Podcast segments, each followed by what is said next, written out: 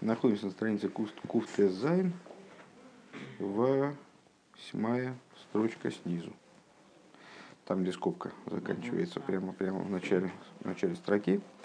На прошлом уроке разговор наш про огонь. Мы все изучаем природу огня, физика плазмы. Он нас завел вот в какие дебри.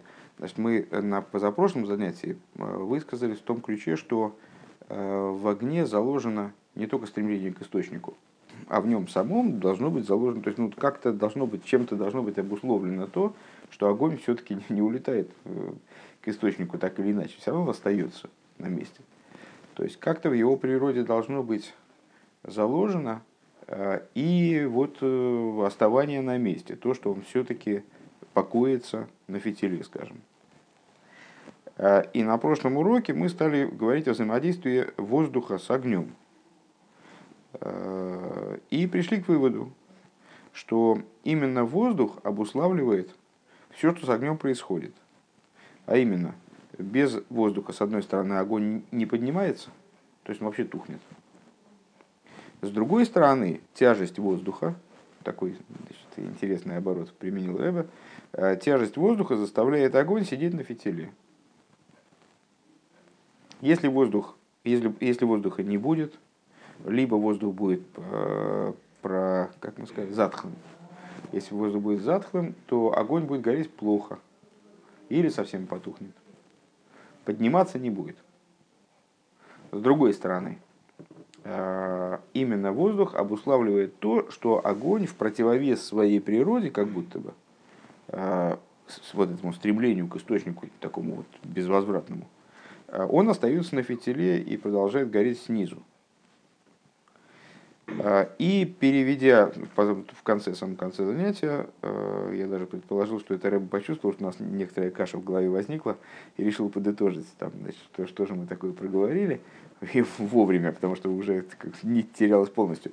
То есть это надо соединить с нашими предыдущими рассуждениями, где мы с воздухом сравнили, с одной стороны, Мидас, конечно, но с другой стороны и божественную волю.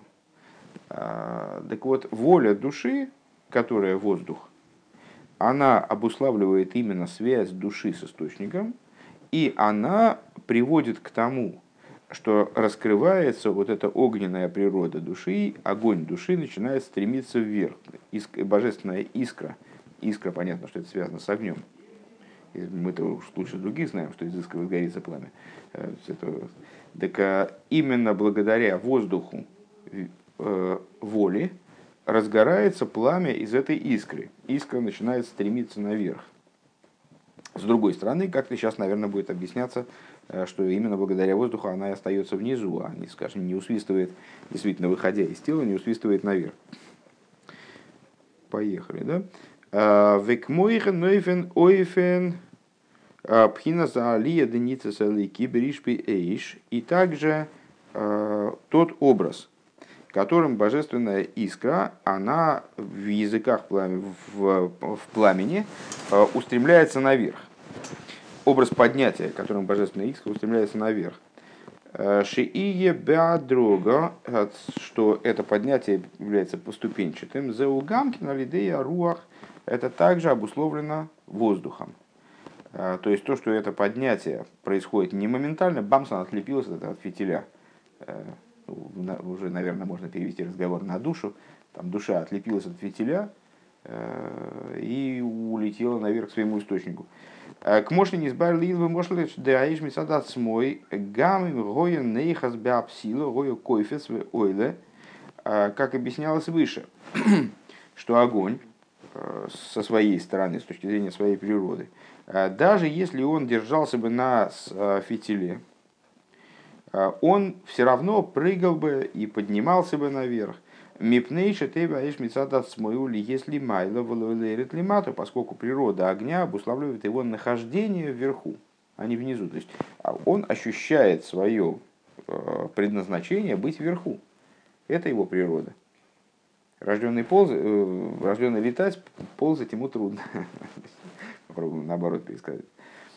Лиматеклу. Велазейс гамкшеней хазбебивсилу. И поэтому, когда огонь даже схватывается за фитиль, Гою кофису месталы кхулу, он все время стремится от этого фитиля, ну вроде бы как мы так видим, что он стремится от фитиля оторваться. Почему? Ну потому что природа у него такая, вот это, опять вспоминаем пример, который приводит Алтареба в Тане. Это природа, необъяснимая природа, как там, у какого-то вещества есть своя природа, там вода стремится стечь вниз, огонь стремится подняться наверх. Точно так же в области духовности, ну сейчас мы говорим про огонь материальный, огонь стремится наверх. А добиться того, чтобы поднятие огня, оно было поднятием, но фатально для огня не заканчивалось, то есть огонь не улетал с фитиля. Вот это тоже благодаря воздуху. Это тоже благодаря воздуху именно. Ну, то, что мы предположили, сейчас будет объясняться. То есть, благодаря воздуху происходит и поднятие, и, с другой стороны, сохранение огня внизу, его удержание внизу.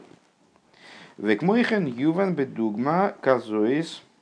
И понятно также на этом примере. Дебихдейша тия и славус беадрога бемидео мишкаль. Что для того, чтобы происходило, помните, вспоминается естественным образом, вспоминается Майса про прибытие, по-моему, Зуши Занипли в Мезрич. Мне кажется, это про Зуши Занипли, могу ошибаться, как всегда. Когда, значит, Мезрич и Магид, ну, великий провидец, он знал, кто к нему должен прибыть. Более того, недавно как раз в интернете опубликовали очень интересную историю о том, как все там, значит, вот эти вот братья из Аниполя, они там все не могли доехать до Мезрича, пока им, наконец, об этом не было напрямую сказано там с членами товарищества скрытых праведников. Так вот, приехал, наконец, в Мезрич учиться, и пришел во время утренней молитвы в синагогу и присоединился к молитве. И мезрический магит, он говорит, вот лентяй. Ну, так как бы так ворчнул на него, там, типа, о, лентяй. А что такое лентяй, никто ничего не понял. В общем, они стали молиться, начался шахрис, дошли до Борху, или до Борху-Шиомара, до Борху, по-моему. Или до Борху-Шиомара. Ну, до какого-то ответственного места в молитве, короче говоря, дошли. И вот этот вот самый новоприбывший, он это место произнес и упал в обморок тут же. Ну, все в панике, там что происходит, там несут воду, его откачивают. Откачали, слава богу, он такой, значит, ну, немножко, конечно, не в себе уже, но откачали, все, он в сознании. Продолжает молиться, дошел до этого места опять, только сказал там слова, там скажем, Бору Хаваем Верх, и в обморок, бамс. Ну, и так несколько раз повторялось, и Мезрич Магид потом после молитвы говорит, ну, говорил лентяй, он работать не хочет. Он...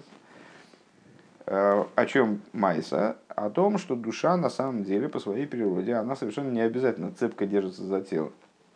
То есть, вот, возможен такой вариант, что душа возьмет и решится оставить тело, как огонь теоретически мог бы решиться оставить фитиль и улететь. И вот, родители до сих пор вспоминают, как мы летом, когда мне было года, наверное, там, не знаю, 3-4, мы были в Смеле, такой из поселок на Украине, отдыхали, да, в Черкассами.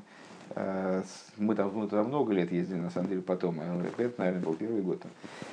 И я учился плавать. Я там, значит, в надувном круге рассекал просторы вселенной. Родители отвлеклись на некоторое время, занялись разговорами, ну, какими-то. Тем временем, мне кажется, что я даже это помню. Но, наверное, это я уже помню то, что рассказывали, поэтому я так уже точно сказать не могу. Короче говоря, и вот как я это помню, я почувствовал, что я могу плавать отлично и без круга. И из этого круга вылез. И сразу пошел камнем на дно, моментально, естественно. Ну вот, но у папы хорошая реакция. Он, значит, за мной тут прыгнул туда, значит, где я там болтыхался, и меня быстренько оттуда извлек. Поэтому, слава богу, вот я выжил. И мы сегодня занимаемся хасидусом. благодаря этому. Так вот, душа, она, в принципе, может склонна полагать, что, ну, а что здесь делать в этом мире, чем заниматься? То есть в теле ей плохо. Алкорхахатахай, как сказали мудрецы, вынуждена ты жив. Насильно тебя вставляет в это тело. Вот душа, она, по идее, как огонь с фитилем, да, не очень дружит. С точки зрения своей природы, ей бы хотелось улететь наверх. А что же заставляет ее, как огонь, гореть на этом фитиле тела ровно? В смысле, вот так вот сесть на него, черным пламенем держаться за него, белым пламенем там вибрировать, но все равно оставаться в рамках такого рода горения, которое не подразумевает затухание, не подразумевает исчезновение огня. Вова, ты с нами? Векмойхен юван бедугма беказоис дебидейши тия иславус беадрога бемидеу мишкаль. И вот, ну, на что это похоже, это что для того, чтобы происходил ислаговус, происходило разгорячение человека, но разгорячение это, оно было выверенным, как бы, ну, если даже близко к дословному, взвешенным, бемишкель, да, поступенчатым, размерным, взвешенным, зэгуалидея руах давка худу. Это происходит именно благодаря воздуху. Ну или руаху, как он в нашей душе. Ваинен гуалпиаи дуа, идея в свете известного. Умивуэр бэмоки махер, объясняется в другом месте. Бэинен агэфрэш бэйн тойгу лэ тикун, в отношении различия между мирами. Тойгу и тикун, или даже ступенями, наверное, тойгу и тикун. Десфирес а тейгу гойбэвхина сэрцэй давка. Тойгу и тикун, я не знаю, Шимон, там, знаком с этими понятиями или нет, или а? Вообще никак не знаком. Есть такая идея, что мир творился когда-то и творится постоянно, проходя через несколько этапов. Божественное творение подразумевает несколько этапов. Один из этих этапов — это этап тойгу. Пардон. О нем сказано в Торе: был мир тойгу вовойгу, выходящих алпней тыгоем. Был мир находился в состоянии ошеломительного хаоса, абсолютного хаоса, и тьма над бездной. Вот это состояние, оно описывает самое начало творения, когда Всевышний создал, вот, начал творение мира в той форме, в которой сферот, божественные качества, они были очень маленькими, но очень едкими, такими сильными, зверскими. Не подразумевали смешение между собой. Каждая сфера находилась в отдельности. Все они находились в аспекте ксорим. Каждая была как кесар, каждая находилась на уровне кесар. И вот эти сферот, которые были очень маленькими, сосуды, которые были очень маленькими, эту идею ты будешь встречать еще 55 раз, там, на протяжении жизни, наверное, 55 тысяч раз, и каждый раз будешь ее понимать там глубже и глубже. Сейчас наша задача просто ее пересказать в самых простых выражениях. В эти сферот Всевышний пустил, как будто бы, очень большой свет, в результате чего эти сосуды, не будучи способны воспринять этот свет по причине своей малости, по причине своей неспособности друг с другом, ну, как бы, сотрудничать, да, совмещаться, там, по причине своей неэластичности, скажем, они лопнули, разбились. И в результате чего в мир пали искры святости, то, что мы называем искрами святости. Вот то, что мы перебираем, постоянно, наверное, слышишь в объяснениях Рабби Иуды, работа переборки, работа выборки, работа там, значит, по расчищению мира и так далее. Вот это вот все речь об искрах святостей, которые пали при разбитии сосудов мира тойу. Они пали вниз, и оказалось, это высочайшая божественность, которая пала вниз и оказалась в плену у самой низкой материальности. Ее нам надо выбрать, присоединить к источнику, приобрести то достоинство, которым обладал мир тойгу некогда, совместить его с достоинством мира тикун. Значит, после того, ну, в определенном смысле можно пересказать эту историю так: Всевышний создал миры, по такой технологии, которая себя не оправдала. Мир не смог выдержать такого, вернее, сосуды мироздания, восприятия мироздания. Мир не смог воспринять тот свет, который ему был дан, будучи воссоздан в такой форме. И лопнул. И был создан мир другой. Появился мир, так называемый мир тикун, мир исправления, дословно, в котором сосуды велики, но света, которые приходят в него, они меньше. Меньше, чем те света, которые приходили в мир тою.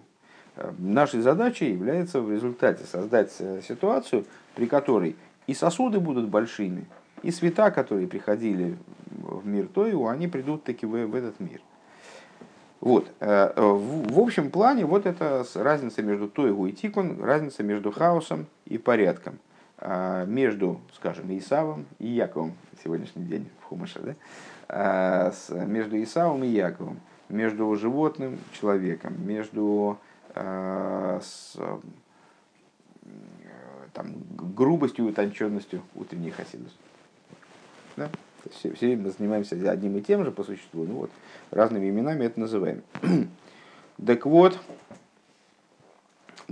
и тут я, увлекшись, потерял место, где мы остановились-то. Сейчас вдруг, где авир давка. Сейчас, секундочку, буду указывать, да и судитель Славус. Третья снизу.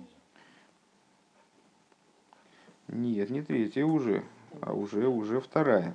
Конец, вернее, уже теперь последняя строчка. Вот. Бейнин, так вот, как объясняется в другом месте, разница между тойу и тикун. Десфирос для тойу, гою, бифхина, сарицу и давкой. Что надо сказать?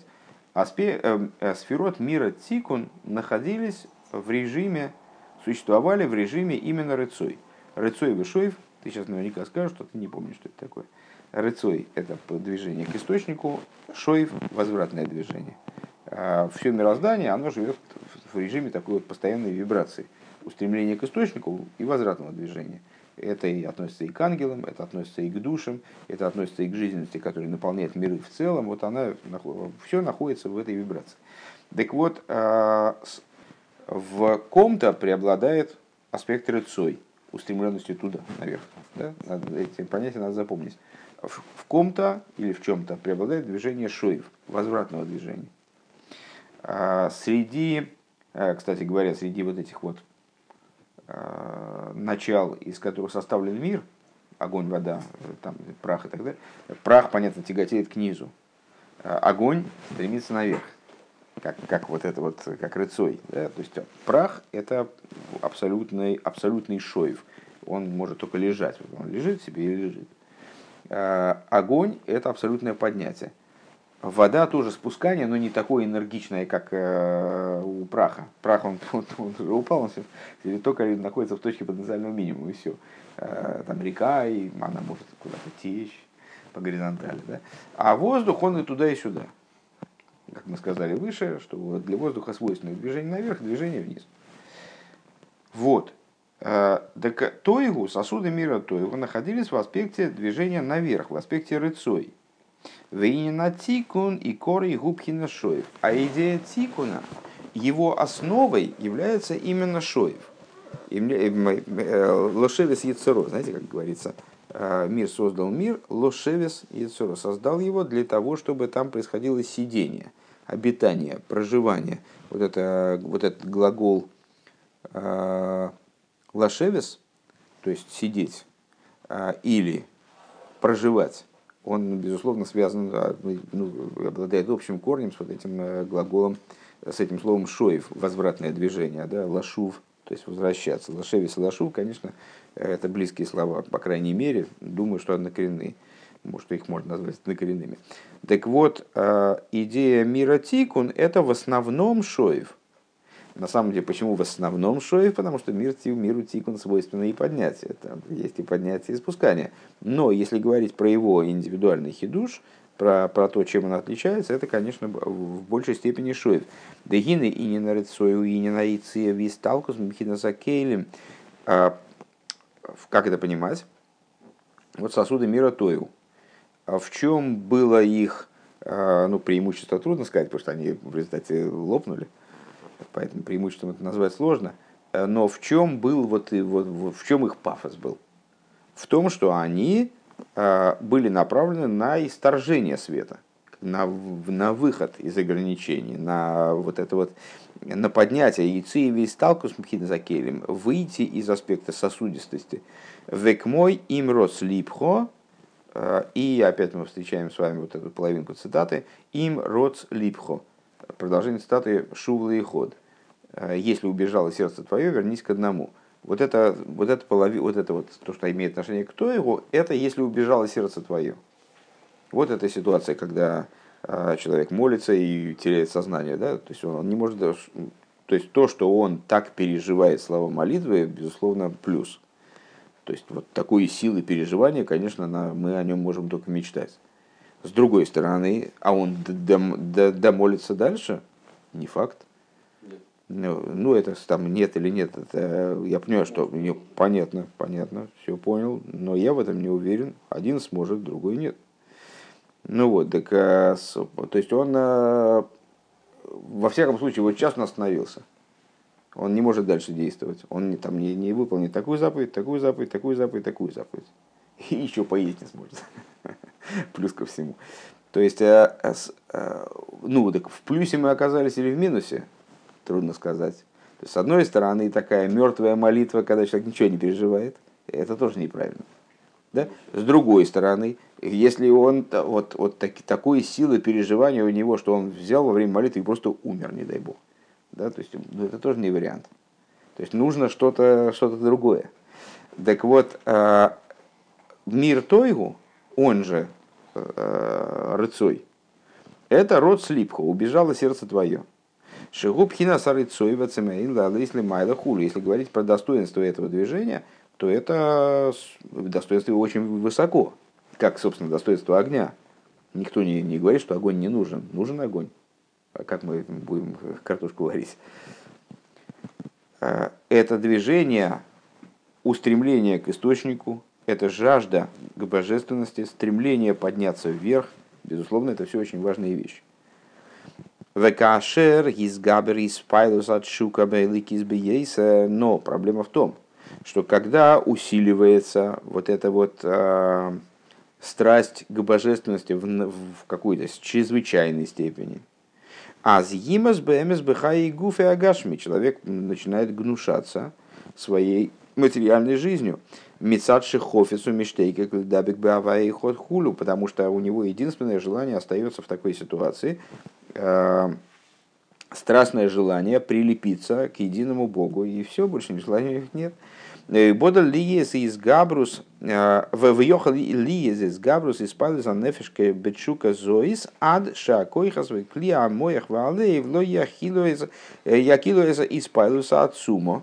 И, возможно, развитие событий следующее, что данное возбуждение и стремление, они достигнут такого масштаба, что силы и сосуды мозга и сердца, они не смогут его вместить. Ну, человек материальное существо, у него есть материальный, ограниченный, естественно, мозг, материальное сердце, там вот область разума и чувств ограничена в нем. И тогда он придет к ситуации клойсанефиш, когда душа кончается из тела. Клойсанефиш, а слово килайоин, вайхула шумаем ворос, были закончены, заканчивается душа. Душа не может здесь больше находиться. К мойхан губе, да, то есть понимаете, что это с одной стороны, ну ясно, что Вова там, наверное, больше немножко этим вопросом занимался, и для него вопросы Тойгу и Тикун, они более такие, ну, уже на слуху, больше знакомы, поэтому, наверное, он больше, там, в большей степени понимает там эти моменты. Для тебя это, наверное, подальше, но так или иначе понятно, что здесь такая вот неоднозначная ситуация. То есть, с одной стороны, стремление к поднятию никак его нельзя назвать плохим. Это не зло, конечно. Это, конечно, добро по существу. Но зашкаливая, это добро приводит, ну, к фатальному какому-то результату. То есть, там, предположим, человек умирает во время молитвы. Это, ну, как даже сказать, что это плохо, тоже непонятно как. Но это нехорошо. Это это противоречит общей идее мироздания лашевис и циро. Векмойхен губи агавы тайнугим лиса николавая хулю, подобно этому в отношении той любви, которой обладают, которой достигают, вернее, праведники. Помните, мы не раз о ней говорили, любовь в наслаждении. Шеби из Габруса, любовь в наслаждении, в чем любовь в наслаждении, и в частности в этом Гемшихе мы много этим занимались. Помните, любовь в наслаждении – это высочайшее поднятие, но это все-таки любовь в наслаждении. В начале этого маймера мы противопоставляли любовь в наслаждении тому, чего достигают баалы тшува. Что баалы тшува, они мучаются, помните, там, значит, они, им тшува – тяжкое дело. А праведники наслаждаются. Так, и из этого мы сделали вывод, что на самом деле самое интересное происходит как раз у баалы тшува, потому что они достигают того уровня, который даже вот в какой-то степени раскрытое наслаждение не одевается. А праведники, у них это одевается в какое-то наслаждение. Это очень высокое наслаждение, труднодостижимое и так далее, но это наслаждение. Так вот, в отношении этого наслаждения, что происходит там? Лейса Николавая, говорится, ну, то есть откуда берется идея Ахвева Тайнуги, естественно, из Писания. Вот в Писании, говорит, описывается ситуация праведников как «лисайник алавай» – наслаждаться, ну там можно переводить «наслаждаться Богом», а можно переводить «наслаждаться над именем Авая». Ну, это уже вопросы вкуса. «Шемизгабр, шемизгабр заарывис вамесикоса ликиби бьейсер», то есть из усиления, значит, вот вкусности и сладости, божественности в крайней степени, человек способен прийти вот в этой любви и наслаждению, он способен прийти в результате к тому, что душа его откажется пребывать больше, пребывать в дальнейшем в клетке его тела, в теснении его тела, там, в тюрьме его тела. И как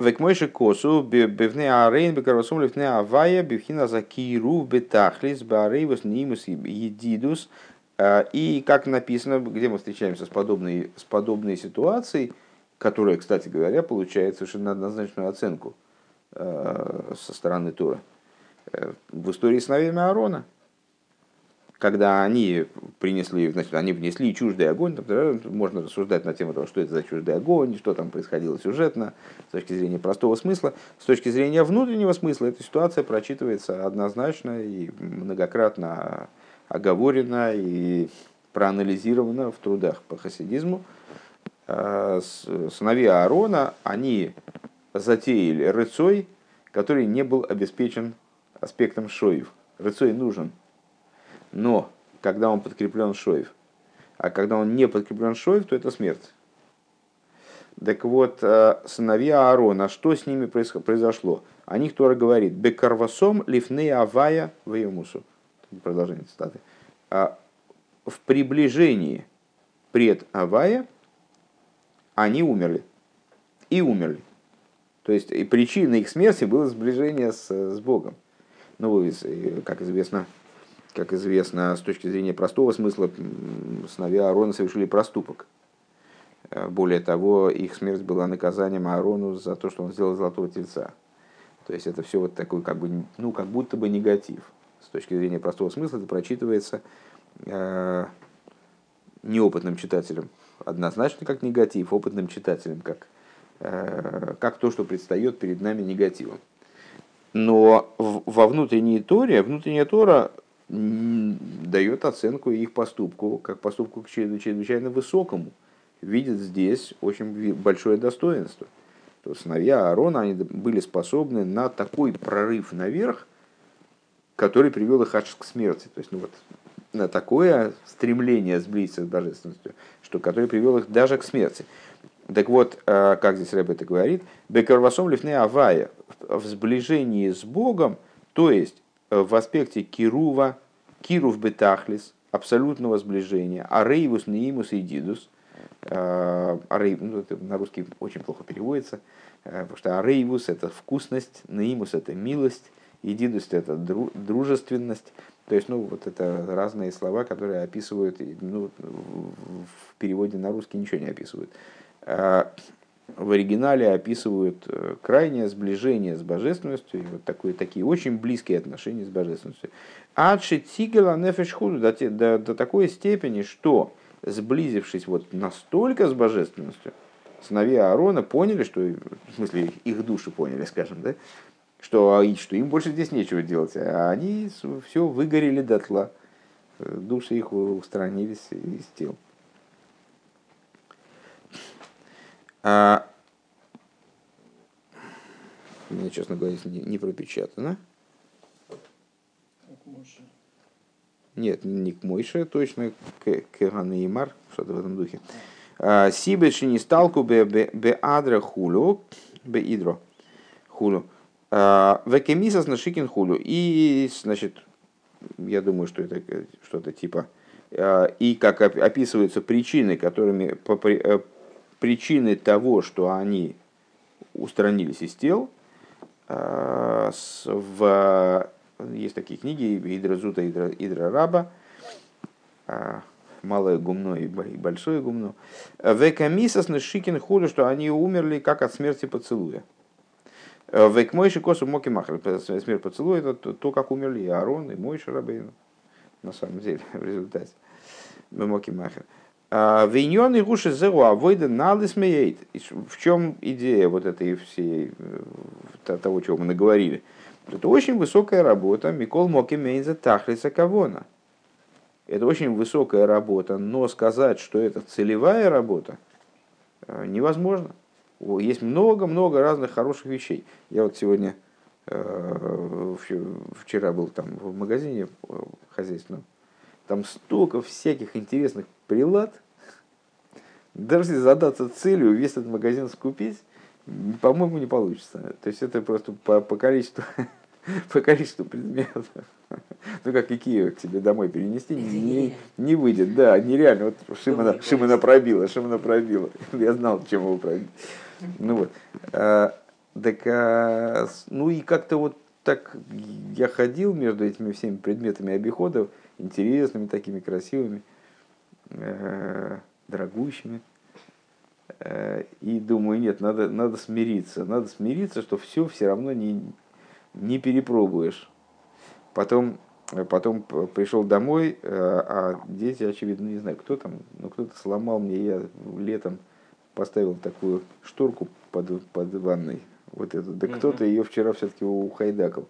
Причем там даже дяденька, который ставил там специально там ограничители, поставил какие-то из плитки нарезал. Не помогло нифига, кто-то ее в нее ткнул там или врезался. Ну, наверное, дети там играли. И ее ухайдакал. И я стал искать материал для того, чтобы укрепить эту шторку.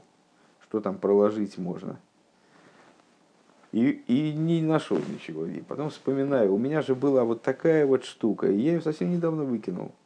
Она мне пролежала года 3, наверное. Какой-то пенопласт или что-то в этом духе. И такая вот хреновина у меня была, значит, невозможно. То есть ты вот хранишь какую-то вещь, там, ты думаешь, что ты ее когда-то используешь. Но ты не вспомнишь, где она лежит даже. Может где-то лежит, ты ее положил, там, припас, все равно не вспомнишь. Надо смириться и как бы отказаться от щиты этой, значит. Ну вот, ну тут примерно о том же речь. Так вот, Микол Моким Эйнза Тахли за Кавона.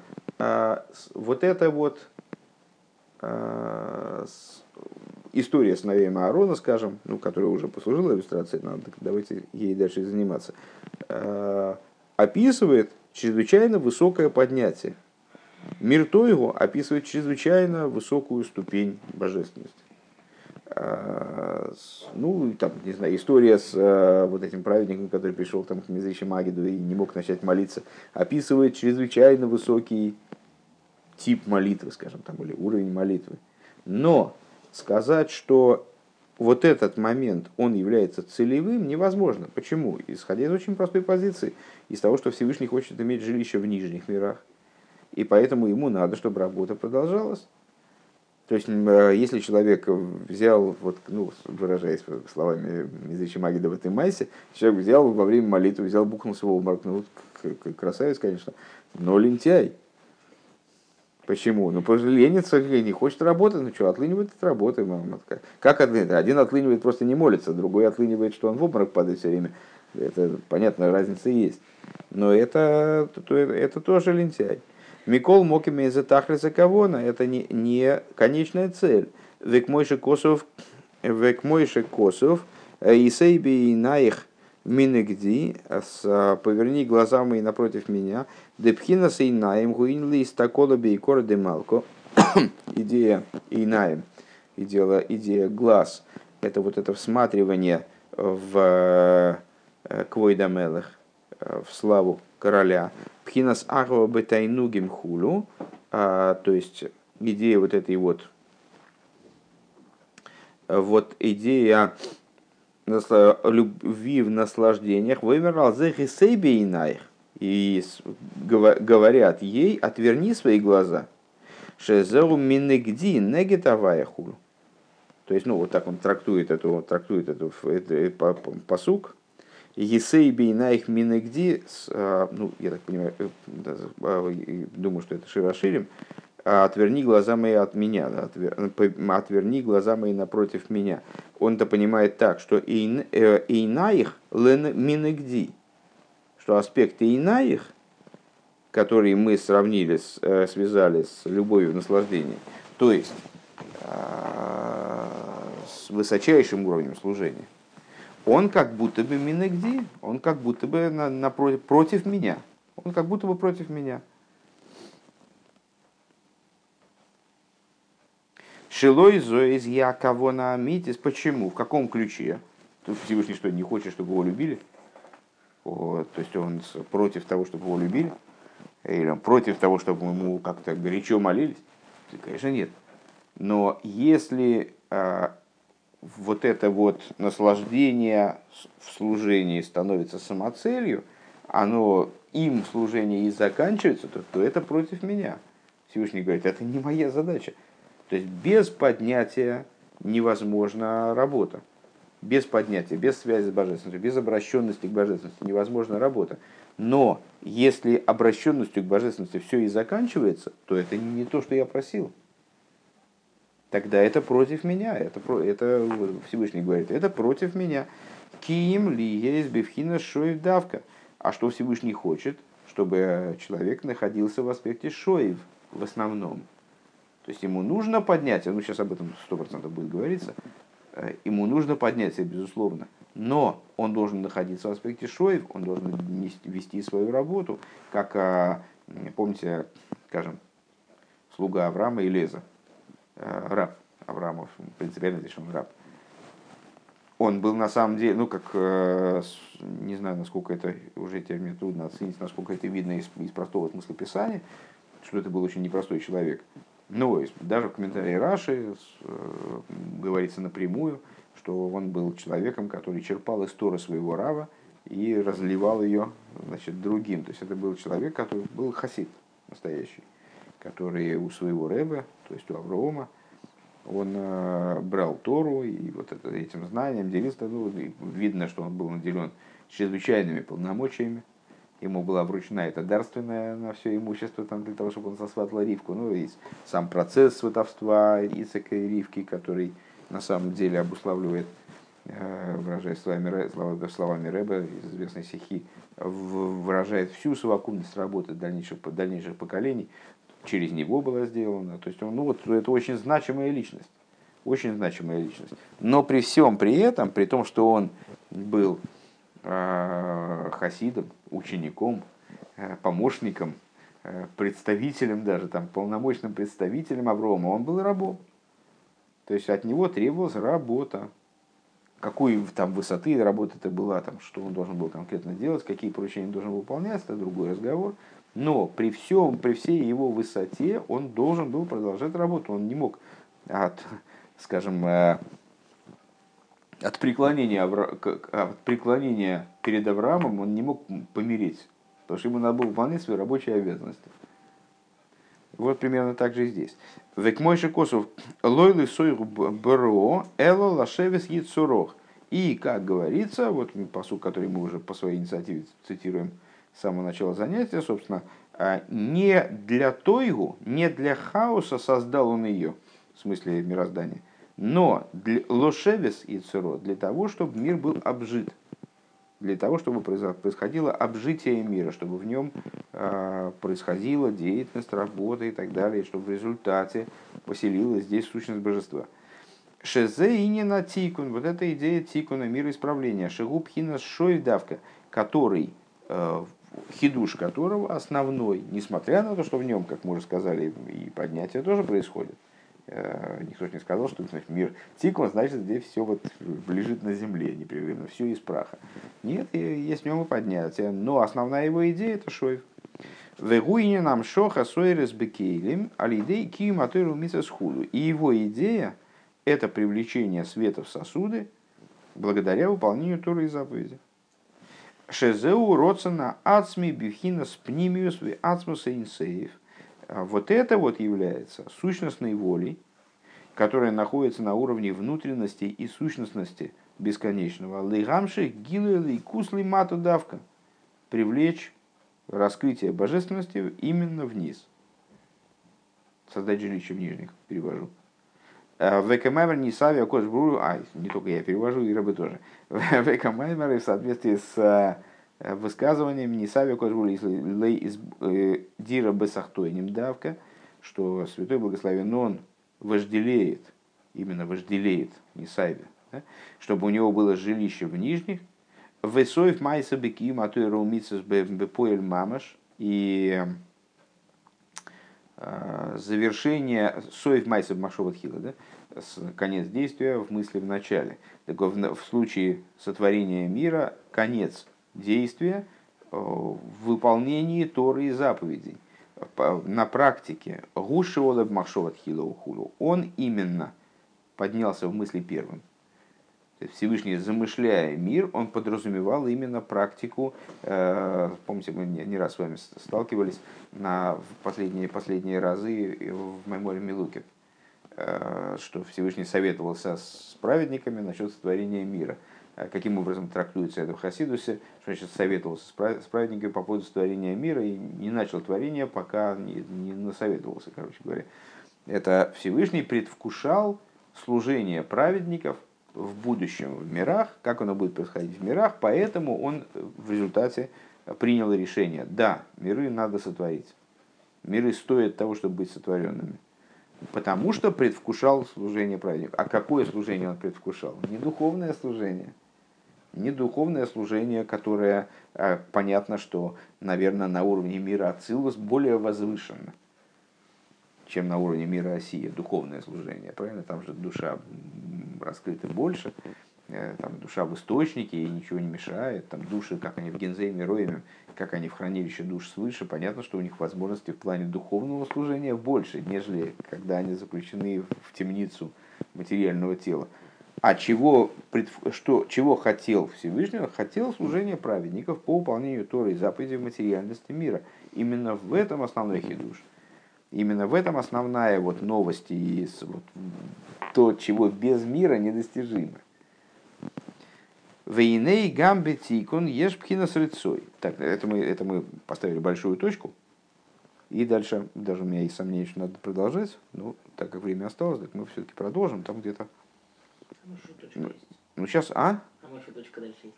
Так нет, точка, понимаешь, что дело. Точек маловато, конечно, в общем плане. Все жалуются, что точек других знаков препинания в этих книжках маловато. Ну вот, но точки бывают разного размера. Понимаешь, вот здесь точка большая. Здесь мы закончили такую глобальную мысль. А дальше там, следующая точка, там бог его знает, какая она будет. Не уверен, что такая большая. Но я ее вижу, там, у тебя просто было очень хорошее зрение. А у меня, понимаешь, зрение похуже, поэтому я какую-то точку вижу, а какую-то нет. Вейней гамбе тикун еиш пхина с рыцой. И вот также в области тикун есть рыцой, то есть в мир тикун, он не то, что, ну, то, что мы сказали выше, он не то, что прям такой низовой какой-то мир, такой запущенный, а в нем тоже есть идея поднятия. Шары и авшарли есть шумам шоха блилоя койдем, потому что, хотя бы потому, что любое привлечение, оно невозможно без поднятия. В начале творения Всевышний дождался пока Одем Аришин, он, значит, осознает себя после сотворения собственного и попросит о дожде. Поймешь, что нужен дождь, попросит о дожде. И тогда пролился дождь. Мудрецы как-то объясняют, что Всевышний хочет, чтобы все происходило по побуждению снизу. Снизу к чему-то побудили его, он готов всегда дать. И только единственное творение происходило без побуждения снизу. На самом деле, в определенном смысле можем сказать, что и творение происходило по побуждению снизу. И этим побуждением снизу являлось именно-таки вот это предвкушение работы праведников внизу. То есть оно было как бы таким вот авансовым побуждением снизу. Ну, и опять можем шагнуть на шаг дальше, на шаг выше и сказать, но то, что этому предшествовало, это было побуждение сверху. Начиналось побуждение сверху, белые начинают выигрывать, а дальше все должно было с точки зрения божественной воли происходить по побуждению снизу. Снизу ничего не происходит, сверху ничего не дают. В общем ключе. Всевышний может смилостивиться над миром, даже если снизу ничего не происходит, что-то дать. Вот, авансом, да? Но это нежеланное, это неправильный порядок вещей, это вот то, как мир существовать не должен. Так вот в мире тикун присутствует также поднятие, как понятно, хотя бы из того, что он существует. Потому что без поднятия наверх нет никакого привлечения, без поднятия наверх нет никакого привлечения сверху. Векмойши косов им йосим мейлов либей. И, как сказано, если поместишь к нему сердце свое, сердце его, или, как в Мишне говорится, каждый, кто говорит, что у меня нет ничего, кроме Торы, даже Торы нет у него, в смысле, что должен быть Дерех Эрец, который кодмал и Тейра, де Тойра гиам шохам или майло лимато, потому что Тора — это привлечение сверху вниз, вецорих лиест фило гамкен, но помимо Торы тоже что-то должно быть. А что именно? А привлечение снизу вверх. В Мишне это Дерех Эрец, то есть вот, быт, скажем, занятия ремеслом и так далее. А в наших рассуждениях это, например, молитва, то есть поднятие снизу вверх. Что молитва,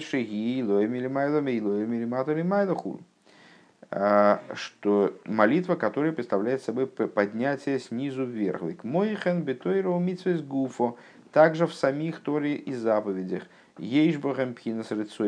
Там тоже есть рыцой вишоев. Шимон, может, не переводить уже можно? Только не рацион вишоев, а рыцой.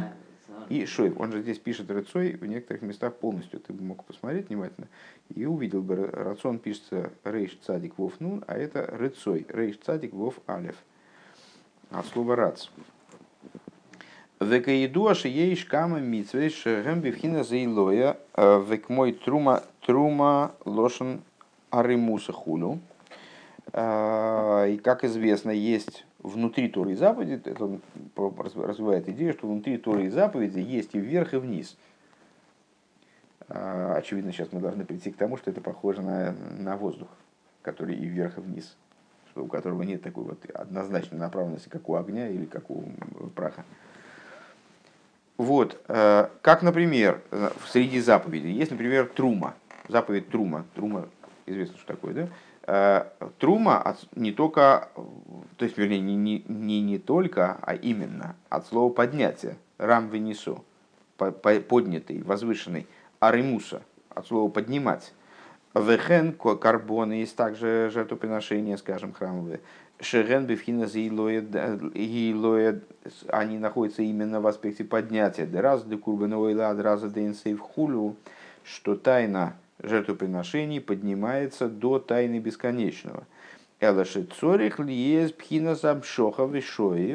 Но при этом не эти заповеди являются основным хидушем. Необходимо, чтобы происходило именно привлечение и возвратное движение. В чем идея? В чем идея жертвы всесожжения и хлебного дара, и, значит, жертвы шломим, и всяких там сопровождающих жертвоприношения даров, как известно, что вот эти все поднятия, они тоже компенсированы возвратным движением.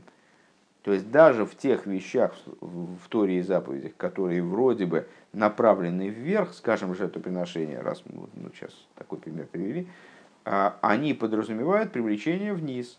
Они подразумевают как цель свою именно привлечение вниз. Привлечение благоволения со стороны Всевышнего. Различные божественные пролития, которые являются ответом на данный вид служения. Они ориентированы все равно на привлечение вниз. Видишь, здесь скобка, точка здесь мизерная, это как запятая, считай. Как ты ее видишь, я не понимаю даже.